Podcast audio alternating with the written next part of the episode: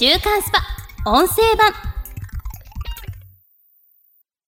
週刊 SPA!音声版。こちらのオーディオブックは週刊 SPA!2019年1月29日号より特集早死にしない生き方をお届けします。アプリでダウンロードできる添付資料で写真や図表がご覧いただけます。三大疾病がん脳卒中。心筋梗塞の予防策とは？気になる治療費や後遺症なども生還者たちに徹底取材。早死にしない生き方。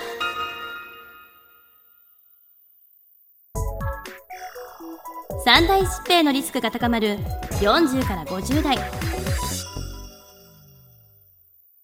昨年女優のキキキリンや漫画家のさくらももこが相次いで癌で亡くなり今月13日にはルナシーのボーカル河村隆一が肺腺がんの手術を行ったことを発表。厚生労働省発表の死因順位別に見た年齢階級、性別死亡数、死亡率によると、2017年度の日本人の死因は、1位が悪性新生物、がん、2位が心疾患、心筋梗塞など、3位が脳血管疾患、脳卒中などという結果で、がんをはじめとする三大疾病は最も身近でかつ死因の危険性が高い病だと言える。アプリでダウンロードできる図表をご覧ください。がん哲学外来理事長の日野清氏は現状を次のように語る。日本人の2人に1人はがんになり、そのうち3人に1人が亡くなっています。数で言うと、毎年約37万人もの人が亡くなっているということを考えると、誰もが発症しうる病だと言えるでしょう。特に40代男性がかかりやすいのは大腸がん、肺がん、胃がん。もう少し年を重ねると前立腺がんです。続いて死因第2位の心疾患は発症から治療までが一刻を争う病。循環器内科医の及川裕二氏が改めてその死のリスクを語る。心筋梗塞などで心肺停止になった場合、血流が止まった瞬間から細胞の壊死は進行するので、1秒でも早い蘇生処置が求められます。急性心筋梗塞の死亡例は80%が発症から24時間以内。うち60%は病院到着前に亡くなっています。一方、専門設備のある病院に到着後の死亡率は5から10%です。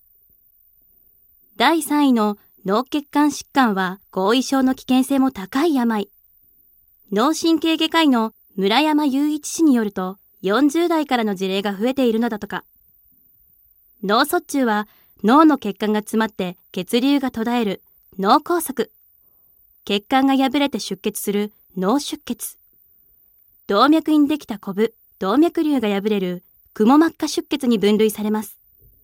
クモ膜下出血の生存率は一概には言えませんが、発症した人の約3分の1は死亡。残りの7割の人のうち約半数は何かしらの障害が残る可能性があり、40代以降で増加傾向にあります。三大疾病について年代別の発症数を見ると、40から50代から急激に増え、70代でピークを迎える。前室の及川氏も警告する。食事が肉類中心になって欧米化し、脂質を過度に摂取している人が増えたことで全体のリスクが高まっています。加えて、運動の頻度が落ちがちで、仕事と家庭でのストレスで血管収縮が起きやすい現代の40から50代は発症数が増えていく可能性があるんです。自身の死だけではなく、子供の養育費など残される家族にもリスクがつきまとう40から50代は、今こそ三大疾病と向き合うべき。次からは実際にそれらを発症しながら生還した人の話を聞き、病の実情と生き残る方法を探る。悪性新生物。ケース1 3度のがん経験者が語る。私が生き残れた理由。仕事も家庭も充実する40代。そんな日常に突然がんの宣告が突きつけられたらベンチャー企業を経営していた高山則明さん48歳は40歳の時に脳腫瘍が発覚。その後、42歳で悪性リンパ腫を、46歳で急性骨髄性白血病を発病した3度のがん経験者だ。発覚の1年ほど前から視野の歪みに悩まされていたんです。眼科医からメガネを変えてみても治らないなら脳の検査をと言われていたんですが、忙しさにかまけて放置してしまっていて。そして海外出張中に意識を失い、脳にグレード3の腫瘍が見つかる。父も妹も癌で亡くしているので、おそらく遺伝もあったのと、仕事第一で働き詰めだったので、ストレスも溜めていたんでしょうね。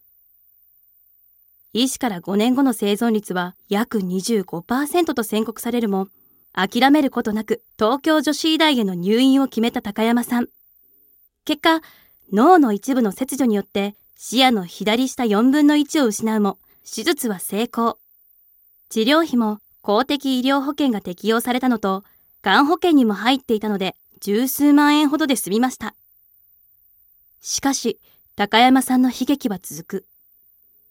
復帰してまたバリバリ仕事をしていたら、ある日、のたうち回るほどの激痛が左足に走って、悪性リンパ腫が見つかりました。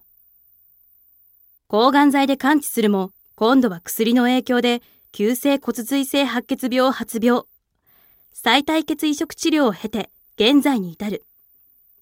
壮絶な人生を送る高山さんになぜ生き残れたと思いますか？と尋ねてみると、私はどうすれば確実に生き残れるのかを徹底的に調べました。その上で私が選んだ東京女子医大は日本で初めて術中 MRI という最新設備を開発した病院だったんです。そして何より手術や抗がん剤治療に耐えられたのは、私には幼い娘がいるので、絶対に娘が成人する姿を見届ける、という強い決意があったからだと思っています。自分の健康を優先するため、会社も売却。今は家族第一で生きています。そう語る高山さんの笑顔には、生きる力がみなぎっていた。生還の極意。生きる強い意志で徹底的に治療法を調べて選んだ。ケース2彼女の何気ない一言から若年性直腸がんが発覚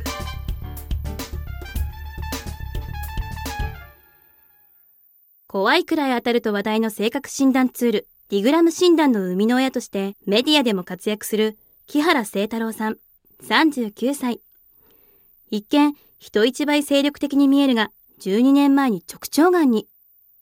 発見のきっかけは恋人からの一言だったという。看護師の彼女と話している時に、がん患者さんと同じ匂いがする、なんて言われて、まさかと思いながら人間ドックに行ったら、本当に直腸がんだと診断されました。動揺しつつ、思い当たる節もあって、当時起業して数年で寝る暇もないほどの激務だったし、酒の付き合いも多くて、毎晩ジョッキ10杯にハードリカーをボトル1本は飲んでいましたから、胃腸の負担は相当なものだったんじゃないかと。